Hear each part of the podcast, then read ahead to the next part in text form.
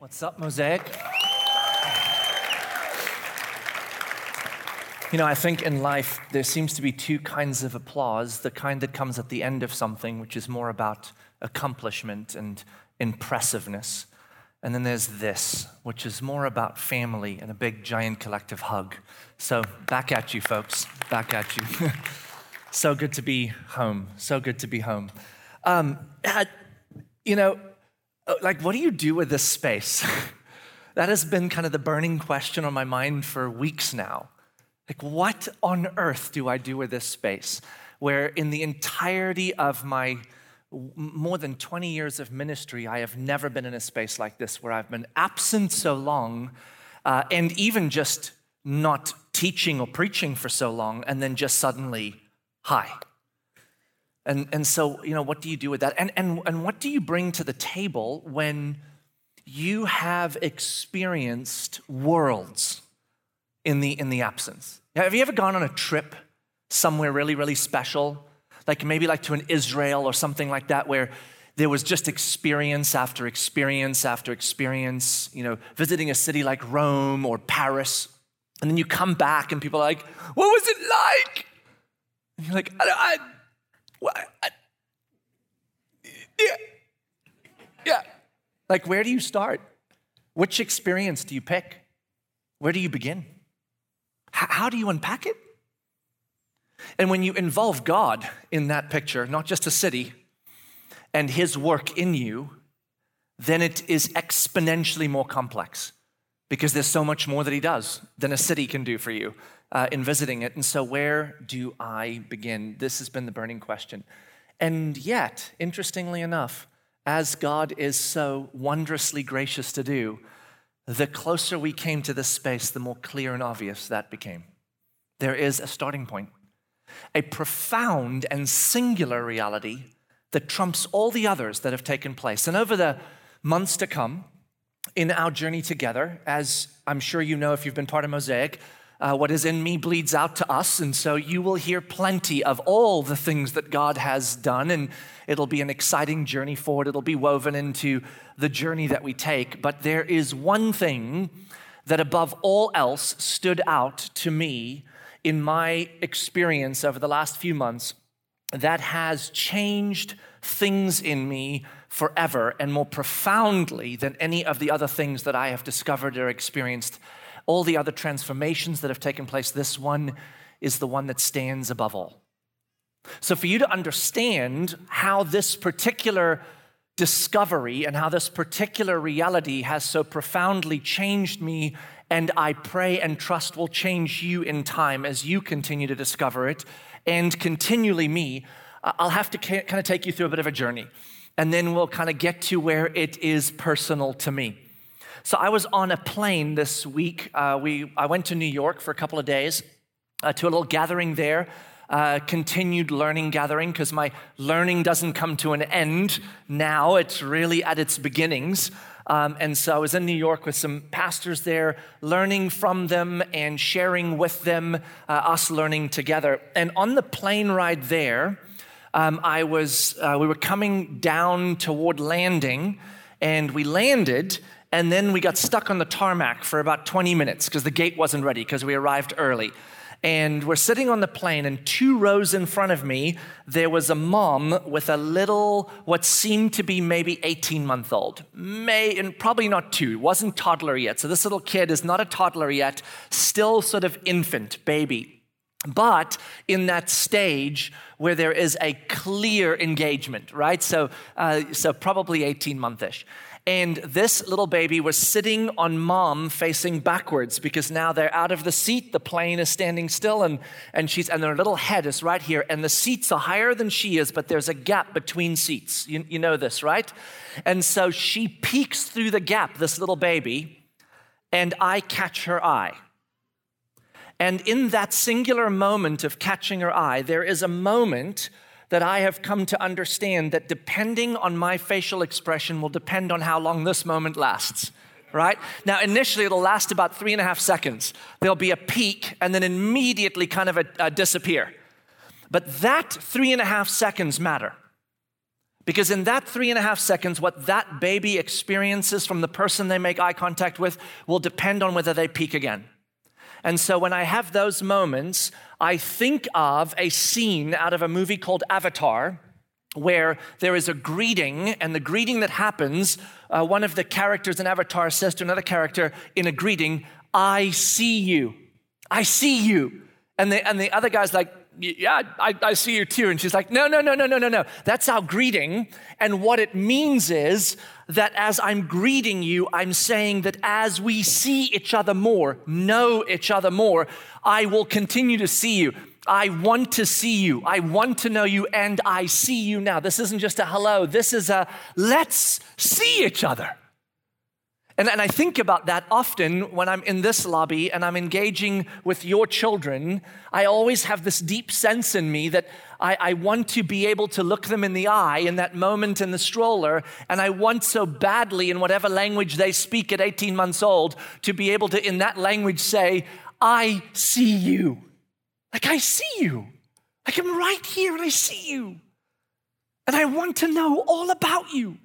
And so in that moment on that plane, that, that, was, that was my thought in my head. I, I, and I just, I try in my head to say, what would it look like if I could somehow physically express to this 18 month old, I see you. Are you right there? It's you and me, baby. I mean, really, it's just us right now. Stupid plane, stupid people, forget them. We're right here. And so then for the next 15 minutes, we had a thing. Me and that 18 year, uh, 18 month old. We just had a little thing.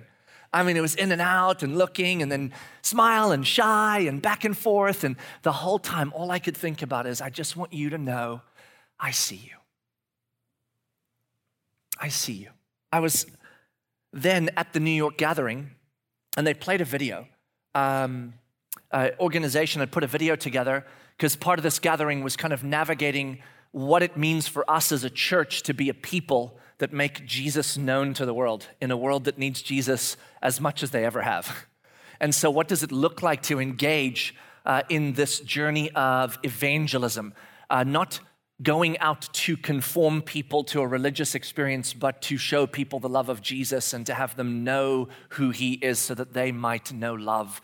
And so, they showed this video where they did interviews on the street in New York um, and LA, I think and they asked questions. And one of the questions they asked was, When have you felt most alone? When have you felt most alone? And every single answer, there were probably 20 people that answered on the streets, every single answer said they felt most alone when they were in a crowd and no one understood them, no one knew them, no one talked to them, no one saw them. Isn't that funny? You would have expected when I'm isolated on an island, when I'm in the dark at home, but all of them were like, oh, most alone, I know when that is. It's when I've been with other people and I have felt clearly that no one knows me, sees me, understands me, is with me. We are a people that have been designed by our Creator to have a deep need to be seen fully. We use words like to be known, to be loved, to be understood, but they all wrap into this word to be seen. It is our greatest fear, isn't it? To be fully seen, isn't it? Not one of you, not me, are vulnerable enough that we are fully seen by other humans because we are too afraid fully see us, like really see us, like know the, the layer below the layer below the layer below the layer of our thoughts. Have you ever watched those movies where people could read each other's minds and you get a panic attack? You're like, oh gosh, never! Because they can write scripts about it and make it all cute and nice, but it ain't scripted when it's with us. If you could see in my heart and head, oh, the darkness. So we are most afraid of being seen fully, and we long more to be seen fully than anything else. What a terrible collision. I didn't notice this actually until recently, which is mind blowing to me now. But in Scripture, if this creator who made us designed us to need to be seen, then it would make sense if he was a good God that he designed us with a need to be seen so that he can do what? See us. A God that makes us with a need that he can fulfill fully so that we would know what it's like to be seen, because we couldn't know what it's like to be seen unless we needed to be seen. What a crazy creator, right? So he's like, I'm gonna make you with such a deep need to be seen, and then I'm gonna see you, and you're gonna be like, oh, and it's gonna be awesome. I think that was that was the beginning of the human race with Adam and Eve.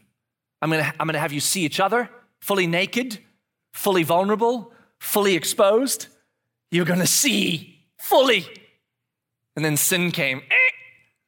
But after that, God's work with us, it seems in Scripture, is this constant work of helping us remember that He still sees us. So, in the very beginning of the Bible, in the book of Genesis, you know, throughout the Old Testament, God has given names, you know, and the names that God has given are these names that He's given constantly through experiences. Or, or there's questions like, What should we call you? Well, you can call me I am. You know, so there's names like that. Or, or they're like, this is the God that heals, Jehovah Rapha. And you're like, okay, wh- why do you call him that? Because he just healed us. So there's all these experiences that happen, and then there's all these questions that emerge. And so God has given names.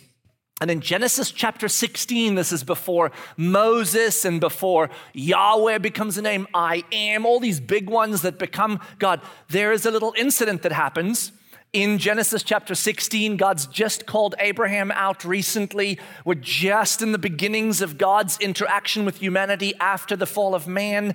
Uh, we've had the Noah stuff happen, and now we're in Abraham, and God's beginning to build his people. And he calls Noah out, and there's a story with this woman named Hagar uh, because of a promise that God gave Abraham to have children, but Sarah was too old, so he had a gr- grand idea with Sarah to hang out with Hagar, and then they would have kids, and the whole thing would be great. And then that happened, and then there was jealousy, and then it went really badly. And then Hagar uh, had to leave because she was being treated so badly. And in Genesis chapter 16, think about how early this is in the story of humankind and God. In Genesis 16, verse 7, it says this The angel of the Lord found her. This is Hagar. Now, whenever we're dealing with the angel of the Lord here, uh, that is a tricky space because, yes, it could be an angel sent, but more often than not, this is just God saying, I showed up. I, sh- I, showed up. And, and so, listen, the angel of the Lord found her by a spring of water in the wilderness, the spring on the way to Shur. And he said, Hagar, servant of Sarah, where have you come from and where are you going? Now, this is what we're gonna, we're gonna dabble in for the next 30 minutes or so, is why God is so weird with questions. Because there's a, a multitude of incidences where there is something so obvious before him, and then he asks some crazy, stupid question. Where, where are you going? Where, where are you going? It's like, I, I, I, almost feel like every time, like looking up at God for a second and go, you know where she came from, and you know where she's going. So what the heck? Why are you asking this question? Actually, there is a profound reason that has nothing to do with his knowing and so much to do with our lack of knowing. And he says, So where are you coming from? Where are you going? And so she shares with him, Well, stuff happened, and you know. And then he says to her, verse 10 The angel of the Lord also said to her, I will surely multiply your offspring so that they cannot be numbered for multitude. And the angel of the Lord said to her, Behold, you are pregnant. And he gives this blessing to her. And it's beautiful. And then look what happens. Verse 13 So she called the name of the Lord who spoke to her, You are a God of seeing. You know how early this is in the story? One of the first names given to God that we didn't give to him, he gave to us to give back to him is this Call me the one who sees. Call me the one who sees. The God of seeing. And it says in there, for he had seen her.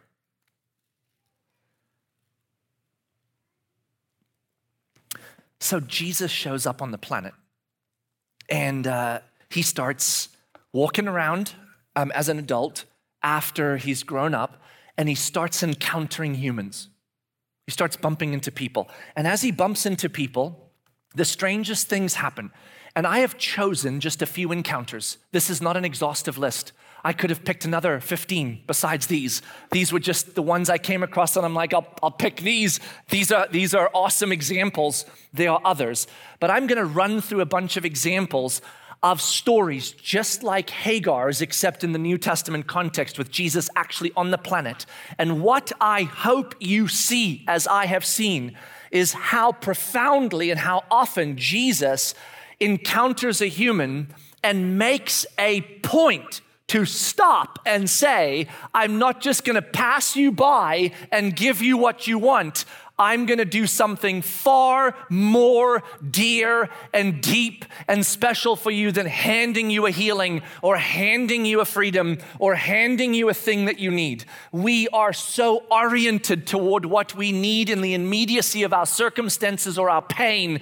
And what we don't even know is that what we need more than anything else is the eyes of God to see us fully and for us to know that we are seen. And what He does in these encounters over and over again, I see it now as he stops and he goes, I'm not just passing you by. I'm, I'm going to stop and see you. Take a look at this. So, Mark chapter 5, and you're welcome to turn with me if you'd like. We're going to buzz fast and go quick. I'm going to tell more than I read, but I want you to encounter each of these encounters with me because they have been for me a space of dearness that I cannot begin to describe. And so, watch. In this encounter in Mark chapter 5, there is a woman, and she is in a crowd, and she has spent a lifetime suffering.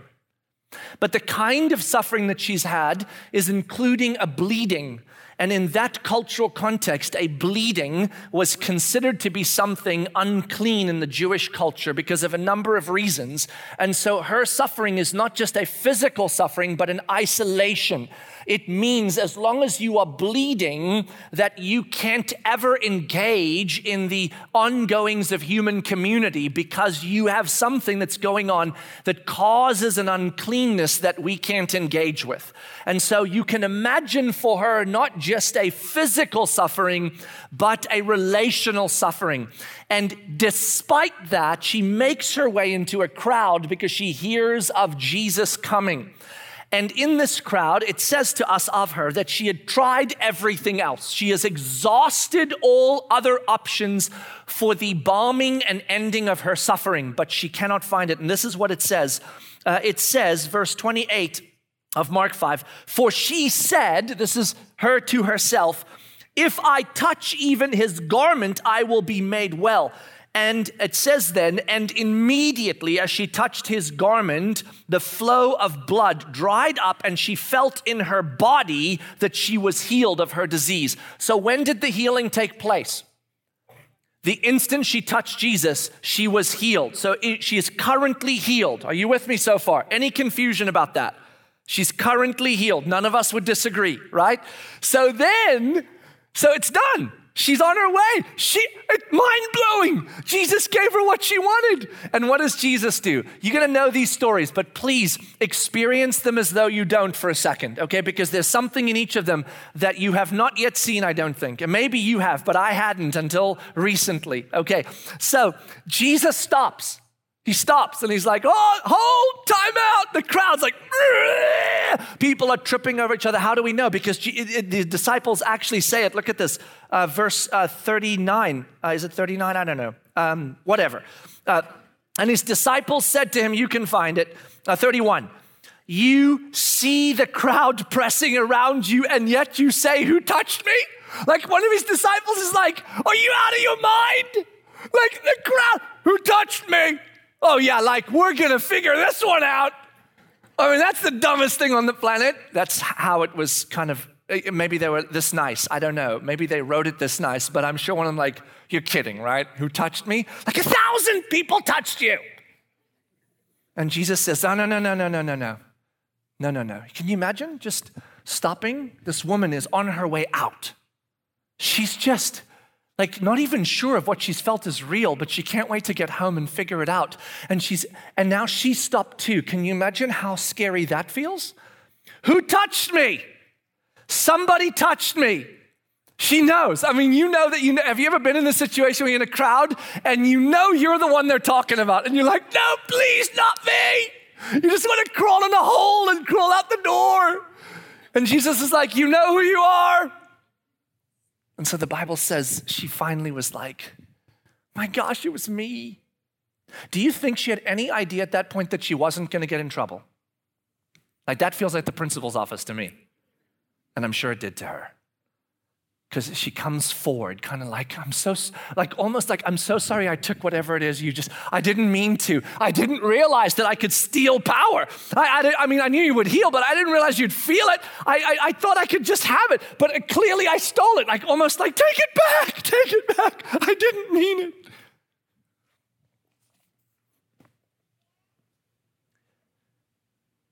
Verse 34 and he said to her daughter. Pay attention. Every time we've thought Jesus has reprimanded us in Scripture, you pay attention to the words he doesn't. It starts with peace be with you or daughter or are you okay? Every time, daughter, daughter. So I want you to picture with me. I don't know that this happened every time, but I'm going to tell you when I'm dying, I'm going to be like, please tell me it happened every time. Tell me I was right. And I think Jesus is just to be nice, going to go, yep, you were right. I picture on every occasion I'm going to speak of Jesus stopping and putting his hand on whoever's cheek it is. You know, like a big brother or a dad or a mom in a point of meeting where the child just needs to know it's going to be okay. He just puts his hand on her cheek She's low and she's in trouble. And he says, Daughter, daughter, look at this. Your faith has made you well. Go in peace and be healed of your disease. See how weird that is? When was she healed again? already. So why? See, I'm always like, why? I don't get it. Like, what? Be healed of your disease. Like it didn't happen until now. And we always interpret this like what Jesus needed to do was give us some good theology first. In case you all thought you could just get healed easy, it requires your faith or things like that. And I'm like, no, no, stop. What is Jesus doing? He's stopping an entire crowd to say that when I come by you and you are sitting in a place of desperation, I'm not just going to toss change at you. I'm not just going to give you a meal. I'm not just going to hand you a coat and say, be well. I'm going to stop I'm going to sit by you. I'm going to look you in the eye. I'm going to say, I know you. I see you. And there it was. Who did this? I did. Daughter, I see your faith.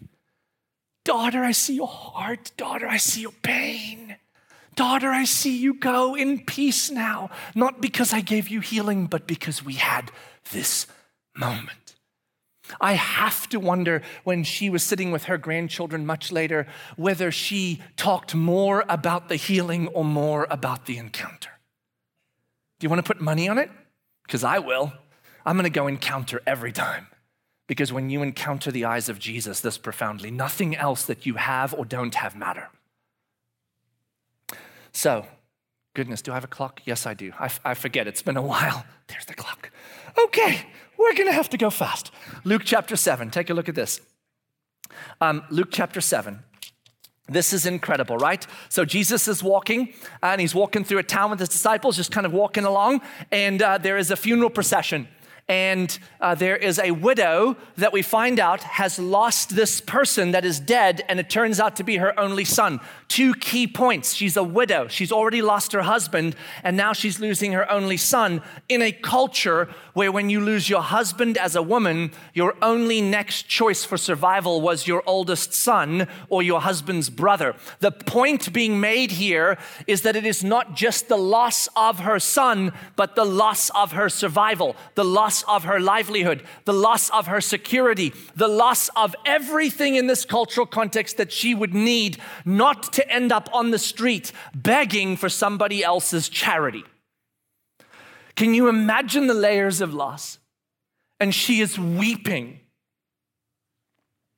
And again, Jesus just comes along and it's strange because look what it says, verse 13. And when the Lord when the Lord saw her, right? He had compassion on her and said to her, "Do not weep." See, remember, they're trying to summarize. John actually said this at the end of his book. If we put into this book everything we heard and saw, then you'd have 150 of these just as chapter one. So we summarized everything just in case you're wondering.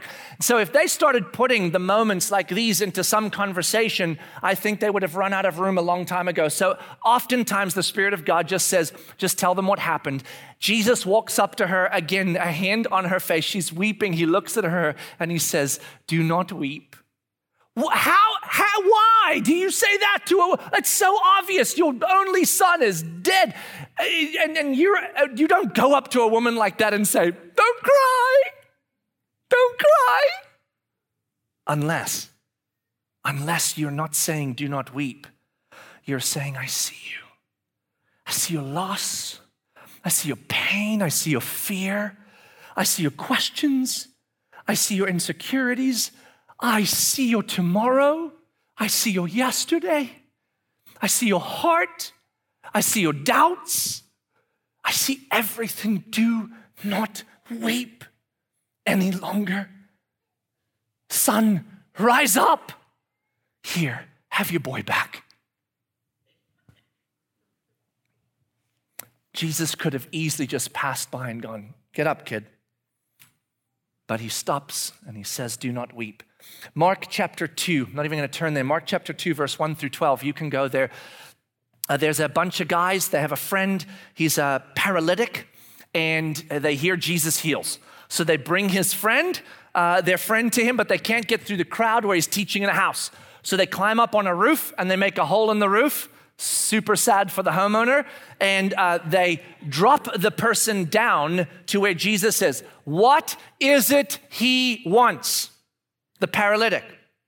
It's not a, a mystery. It's not a mystery. He can't walk. clue. What is it he wants? To walk. To walk.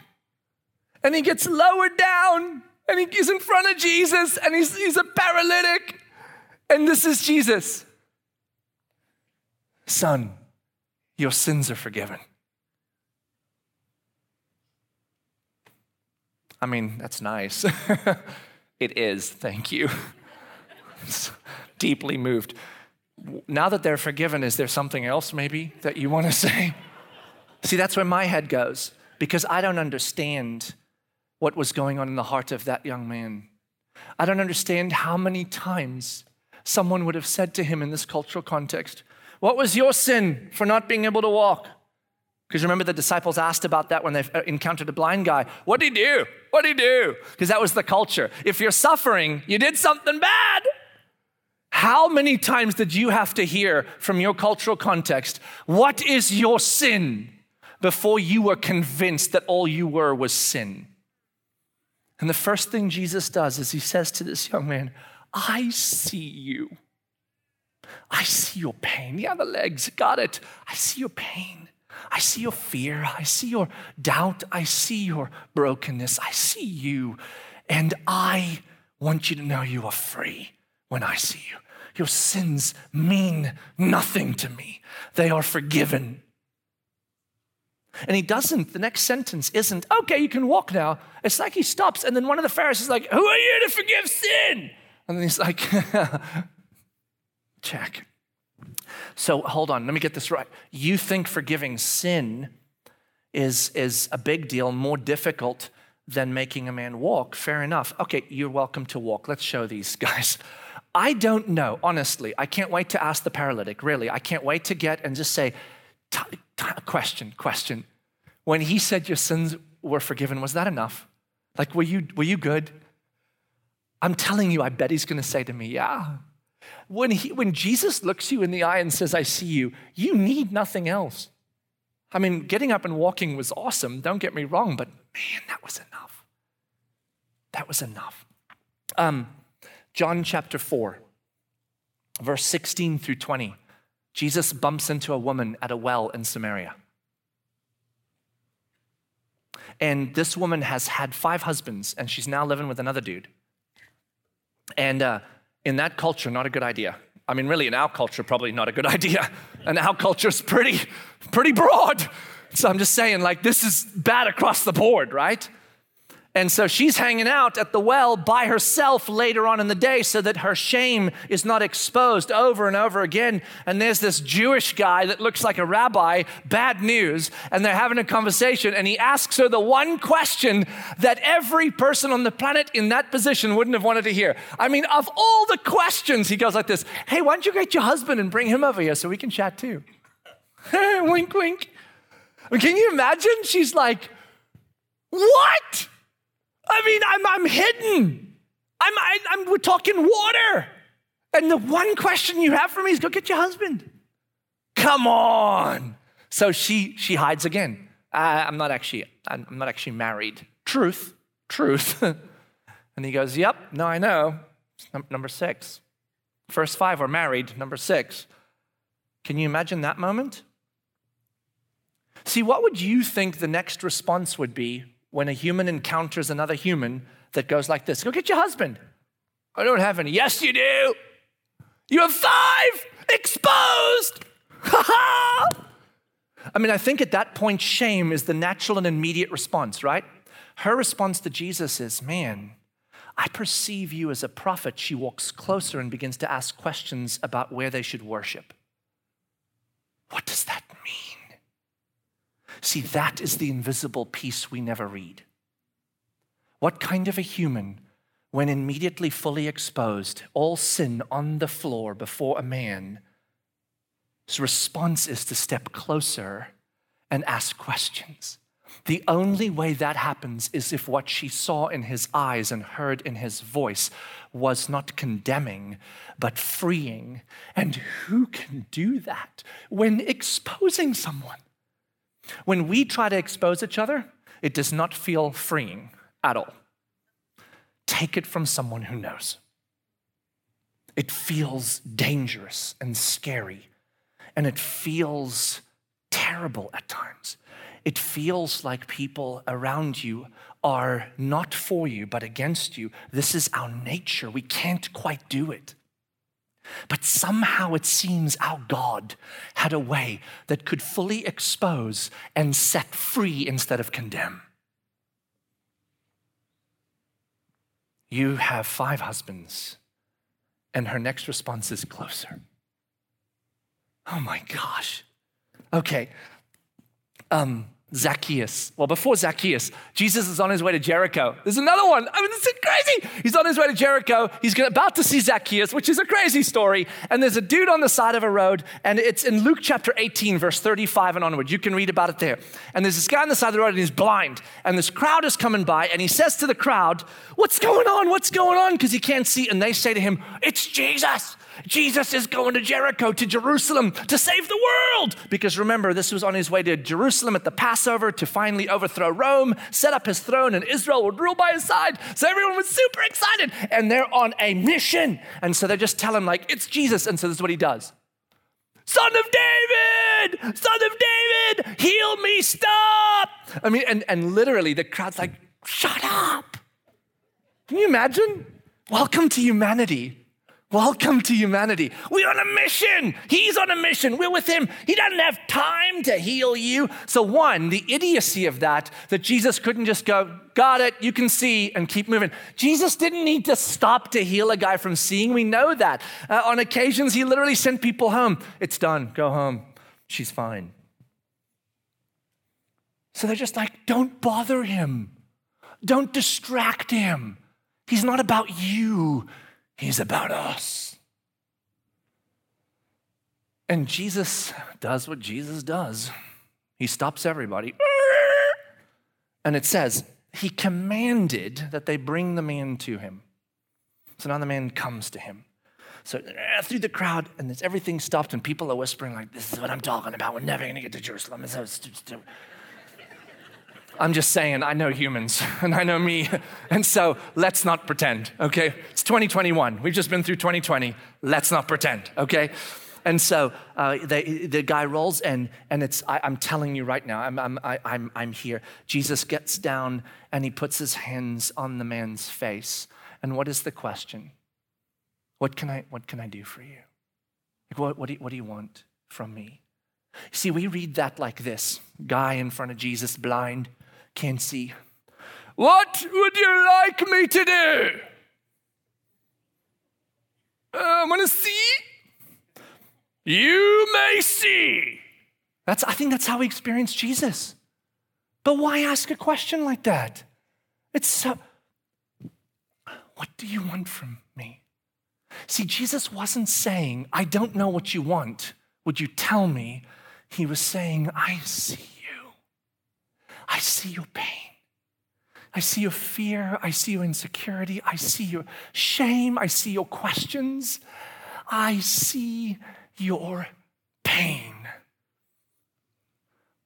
What do you want? You know what it is. Ask, because I want you to know I see you. And he says, I'd love to see. And Jesus says, You may see. I want to be a man that the first time I open my eyes on this planet to see, I see the eyes of Jesus. That we would have been that man. I want to meet him and ask him, What was it like to open your eyes for the first time on planet Earth as an adult? And the first thing you stare into are eyes that are staring back at you, saying, I see you. I see you. I see you. Zacchaeus. I mean, he sees him. Should I, do I need to go into the story? You know, Zacchaeus. What? Going to your house. And it says he climbed out of the tree and with great joyfulness ran home to set up the table. Chief tax collector, sinner of sinners. I see your pain. I see your sin. I see you. Two that you're familiar with, so I'm not going to go into them, but Peter and Thomas, now direct disciples of Jesus. Remember the story in John 13? Where Jesus is about to say, I'm rolling out, you can't go with me? And, and Peter's like, Wherever you go, I'm gonna go. Trust me, I can do it. And he's like, You're not going where I'm going, dude. Like, I'm, I'm gonna die and like go take care of things in spiritual realms. But I'm not gonna tell you that because it would confuse you. You can't go where I go. And Peter's like, I will. And Jesus says, So just, just to be upfront for a second, before tomorrow morning, and the sun rises and the rooster crows, you're not even going to be able to stand by me in a human context, let alone in a big context. And then you know the story. In 18, Peter denies him three times, deep shame. And the Bible says, on the third time, as Peter realized what had happened and came awake, Jesus looked at him. And we've talked about this before, not a look of reprimand, because why would Jesus tell him that he was going to fail, only to say, Ha! Told you. That is not the God I serve and not the God I know. The God I know gives us a heads up so that we won't feel shame because he'll say, I already knew I'm with you, I've got you. And then on a beach later on, what does he do? He sits with Peter and he says this Tell me, tell me, Pete, do you love me? Why a question like that? We know. I need to help you see again that I see you. I need to help you see again that I see you. Thomas, I'm not going to believe till I can stick my fingers in his hands. You should go read it in chapter 20 of the book of John. Jesus comes and he starts this way as he appears in the room supernaturally. Bling! And then Thomas is there, and you know, Thomas is like, did, did, he, did he hear me say that? And this is how he starts the moment where he says, Thomas, here are my hands, put your fingers in them. He doesn't go like this. Stupid doubting Thomas. They're going to call you doubting Thomas for the rest of your stinking eternity. go ahead, put them in, put them in. Now, next time, come on. And let's be honest, that's how we read it every time. You know why we read it that way? Because of the last line. You believe because you saw, but blessed are those who believe who don't see. That wasn't Jesus going, you're a pathetic nothing. Hello. The others are awesome. He's saying, I know believing is hard. Many are going to need to believe without this luxury. So rise up, Thomas, and tell them. That's what he was doing. Because here's how I know. Here's how he started that. Thomas, peace be with you. Here are my hands. See, we always miss that, don't we? Where Jesus stops, hand on the cheek, peace be with you. Now, here are my hands. I see your doubt. I see your fear. I see your pain. I see your grief. And I see you Peace be with you. this last five months was primarily designed as a journey where I could stop working on ministry vocationally for a while and work on traveling with the Holy Spirit through the help of many men and women into my own life to see what I have not yet seen, to know what I have not yet known, because since I was 28, I've been busy doing this for 19 years. And it's been awesome and fun and crazy and brutal and beautiful. And in between this, the Spirit of God has been gracious enough to do much in me as I've tried to redeem the spaces with Him in me in the midst of my home's crisis and trauma and all the stuff that you all know all too well, because I have shared it. But there was much I had not yet seen and much I did not yet know of myself. And so I went on a personal journey with the help of others counselors, soul care coaches, therapists. I mean, an entire army of people to try to tear open my chest and expose everything that there is to expose. It was so exciting till it happened. and then it wasn't exciting at all. Then it was just hard. Because there is a darkness in each of us that we do not even see ourselves. Not because we are hiding it from ourselves, but because we cannot see until we let others see for us. Because we, if we are even self aware, which many of us are not even there yet, but let's just imagine we're pretty self aware, we certainly are very unaware of how others experience us because we don't want to ask because we're too stinking scared. And FYI, you should be afraid because it's hard when you start hearing, hey, tell me the truth. It's hard. And you wrestle with deep questions of, oh my gosh, really? All this has just been, this is, this is what's happened. It's hard. And so I went on a journey allowing for this space of complete exposure in my personal worlds and heart and motives. And I came to places within me and saw things that I have words for, you know, the monster within, the darkness that I didn't know was darkness. These aren't those like sins you secretly do, like, oh my gosh, and you know what they are and you hide them, right? These are things you don't even know exist within you. And then I went on a leadership journey to do the same. What leadership deficits do I have that since I was here for the last 19 years, I just never grew in? And so now this place is paying the price for the absence of leadership skills I need to have. And when you dig into the deficits, you know, it's fun to play in the things you have because that's usually where we all play. Look, I'm good at these things. But when you give people the room to say, yeah, but but but but but these are how we felt, and you're like, why would you feel that way? I do these things because you don't do these things. Oh my gosh, or you do these things. We all have coping mechanisms. I don't know if you've ever heard that before. You have a coping mechanism. Welcome. I have multiple, so I'm way ahead of you. And we deploy our coping mechanisms to stay away from our fears. So I, when I have fears of hurting people, or fears of conflict, or fears of that, I employ other coping mechanisms to work around them. So I've gone on this crazy journey, which I'll share much more with you guys in the weeks and months to come.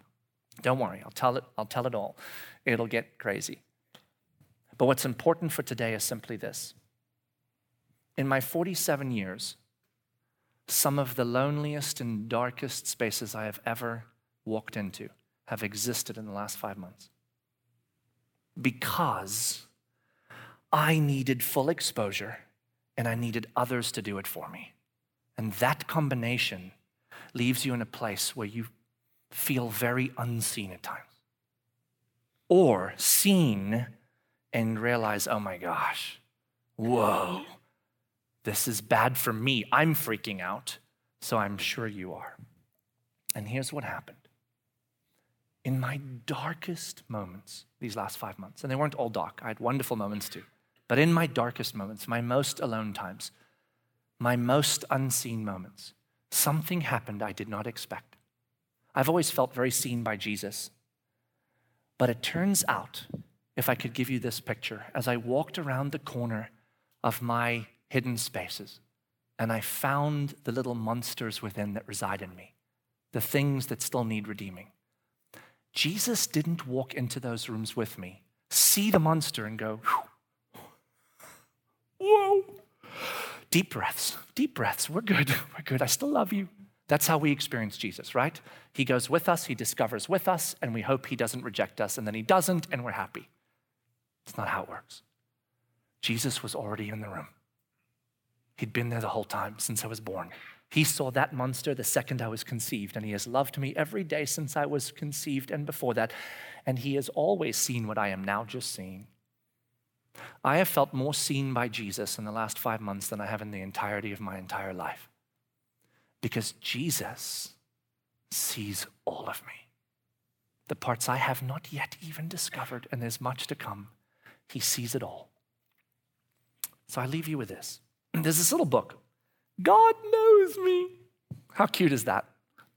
And I read this book to my children when they were little.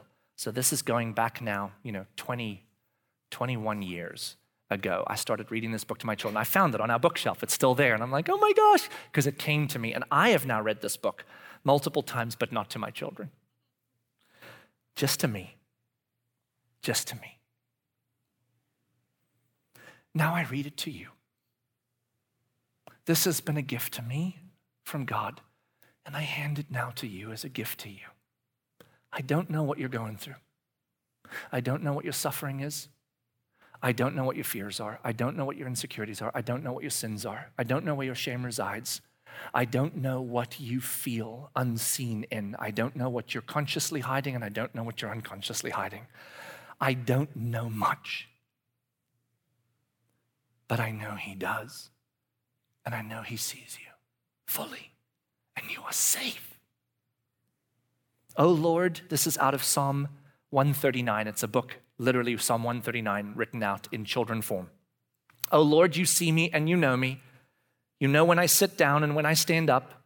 You even know what I'm thinking. Before I say a word, you already know it. You know when I go outside or when I'm laying in my bed, you know everything about me. You protect me from all sides. You have placed your hands around me. Just thinking about this is so wonderful. It's too much for me to understand. Where could I hide from you? Look at that picture. The little cat in like a tree. Where could I hide from you? could I run away from you? If I went into outer space, you, you are there. If I went to the bottom of the ocean, well, you are there too. if I could fly past the clouds to the other side of the sea, your hand would hold me safely. And I added to this if I go into the deepest, darkest parts of myself, you are there already. And you see me.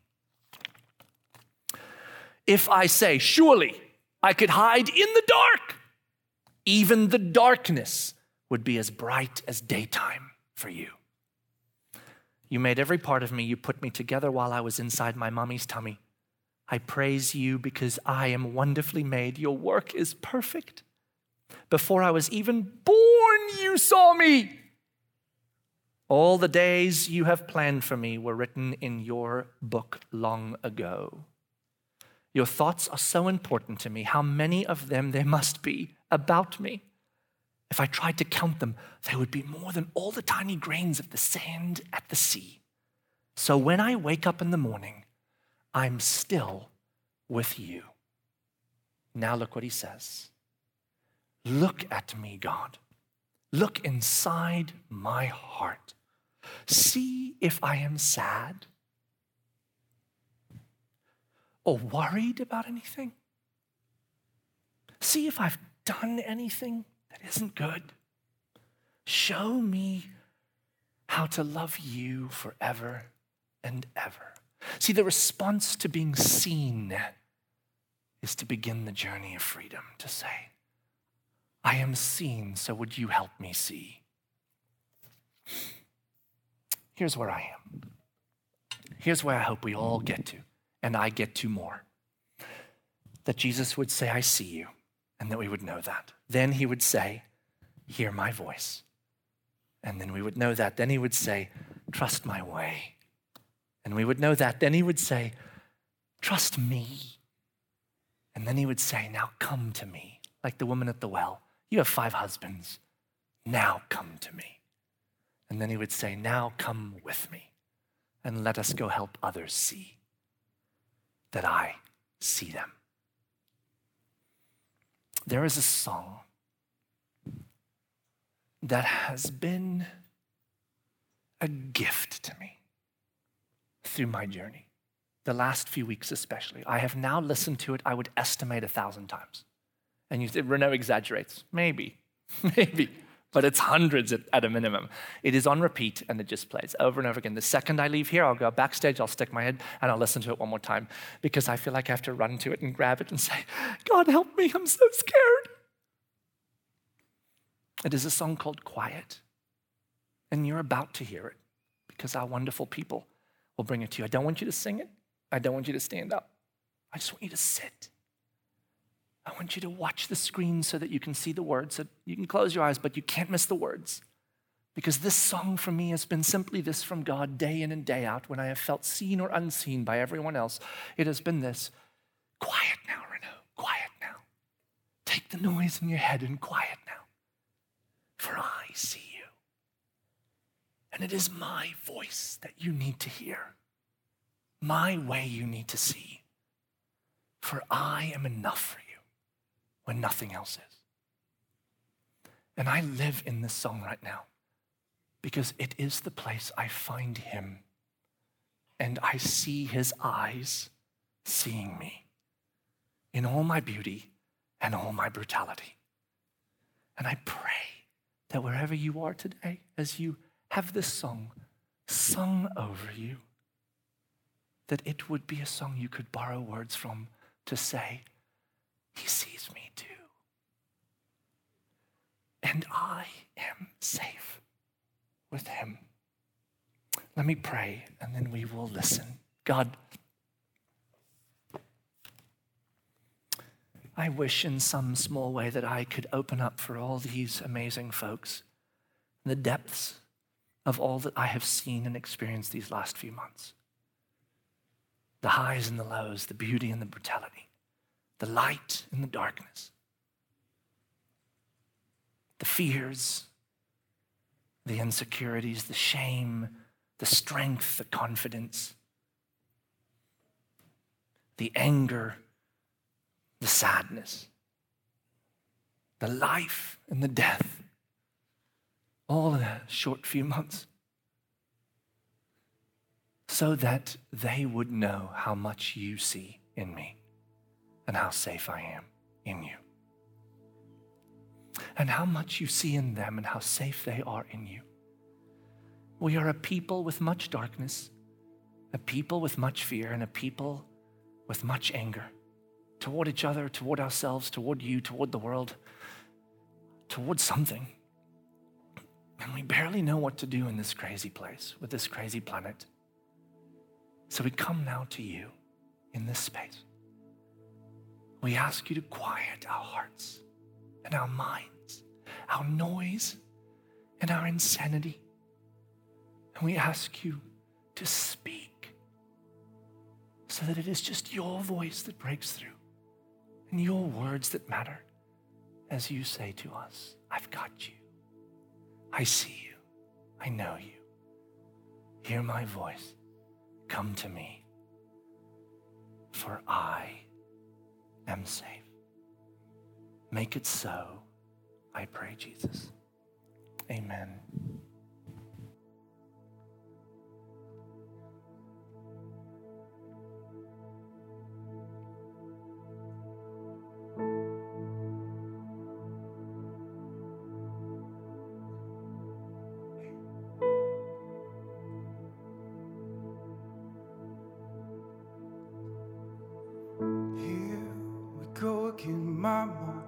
Racing, and I can't seem to win all these crazy thoughts and feelings. It's like it never ends until your voice breaks through my noise.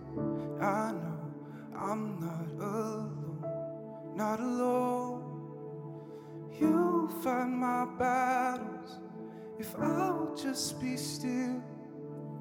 Why I keep running when you're right here?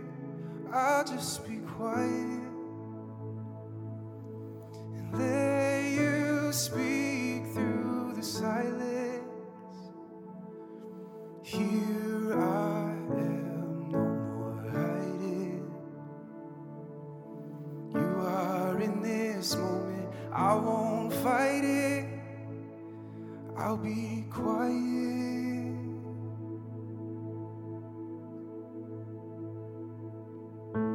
I don't need to know what comes next. Tomorrow's in your head. I can't trust you with my future.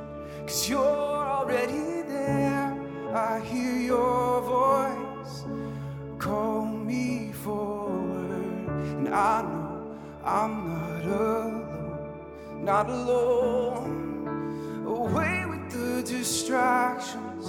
I wanna hear what's true. Till only words that matter, they come from you. I'll just be quiet and let you speak through the silence. Here I am, no more hiding. You are in this moment, I won't fight it. I'll be quiet.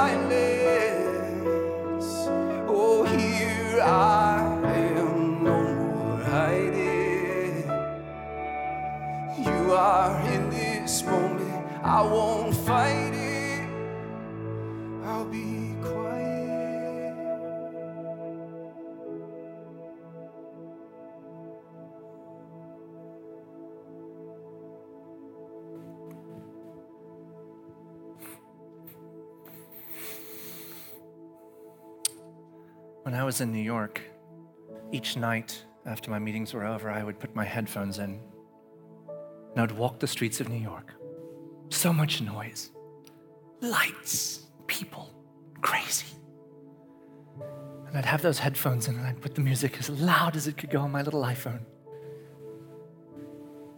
And those words would just play over and over again for an hour or two or three. I would just walk. Around me, more noise than my senses could bear. And in the middle of it, his voice quieting my soul so that I could practice living my life every day on the noise with those quiet words reminding me that I am seen. I am as scared as you. FYI. I am as uncertain as you. I don't know how to do this either. This planet is a madhouse. And we are mad people. But I know I have Jesus. I know I have His Word. And I know I have the Spirit of God. And I know we do. So we will go forward because He is calling us forward. And we will stumble our way through because He will make our feet stable. I am going to pray a blessing over us now. First, I'm going to pray it over you because we're going to need it. because we have a journey ahead of us together into beauty and into brutality so that we can be seen fully by Him. And then when I'm done singing this, no, I'm not going to sing, don't worry. Thank you, Jesus. Thank you, Jesus, for that reminder. You caught me. Um, but uh, the reason I say sing is because I am going to pray from my heart over you, but I'm going to let our beautiful and gifted singers give me the words. So a song is going to be happening, but the song is not to be sung yet, it is only to receive. And know that this song, I'm borrowing the words to pray over you. So I'm not going to be praying out loud. I'm just going to be using those words and I'm just going to hand them to you, over you, for you, for us and our church. And then at a certain point in the song, I'm going to step back over there and I'm going to stop praying this over you.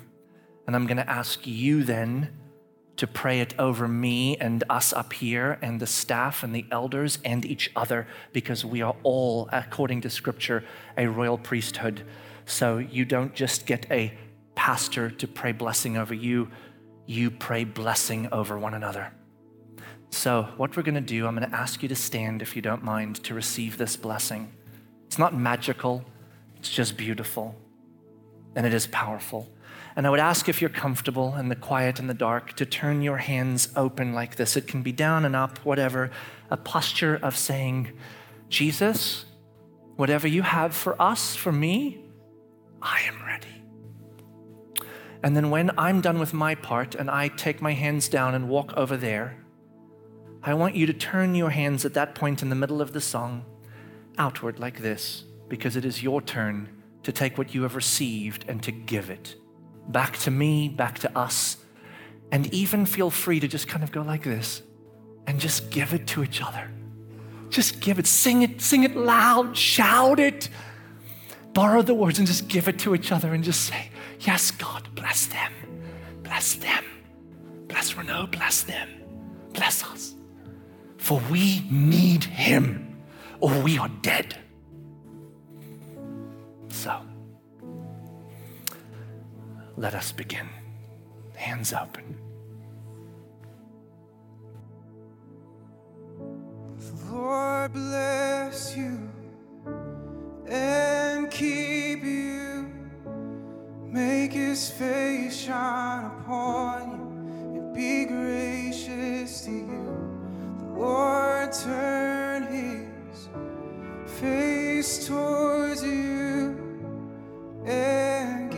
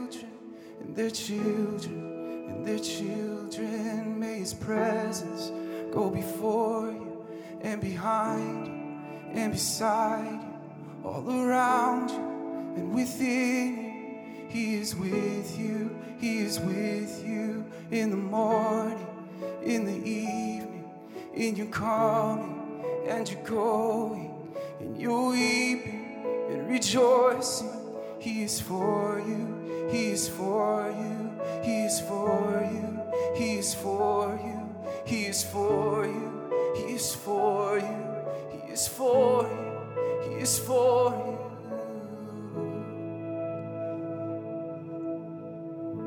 The Lord bless you and keep you. Make his face shine upon you and be gracious to you. The Lord turn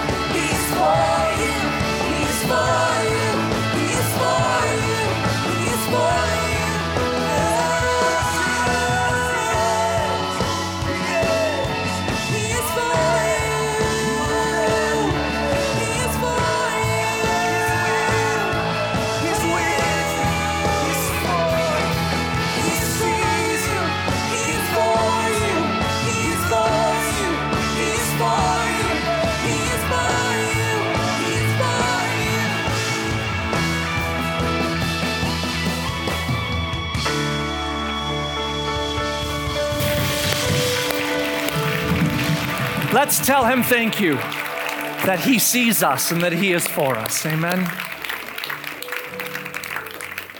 It is so good to be home. Thank you for giving me the chance to go on this journey. It has been a great blessing. And I can't wait to see where God takes us next. There are going to be people on the side here ready to pray with you if you just need to felt, be felt seen by God through them. Feel free afterwards to go up there and they would be happy to pray with you. Let me pray for you now and then we will head on out. God, would you bless us and keep us? Would you make your face shine on us and be gracious to us? Would you turn your face toward us and see us so that we would know we are seen? And give us peace. We pray in Jesus' name.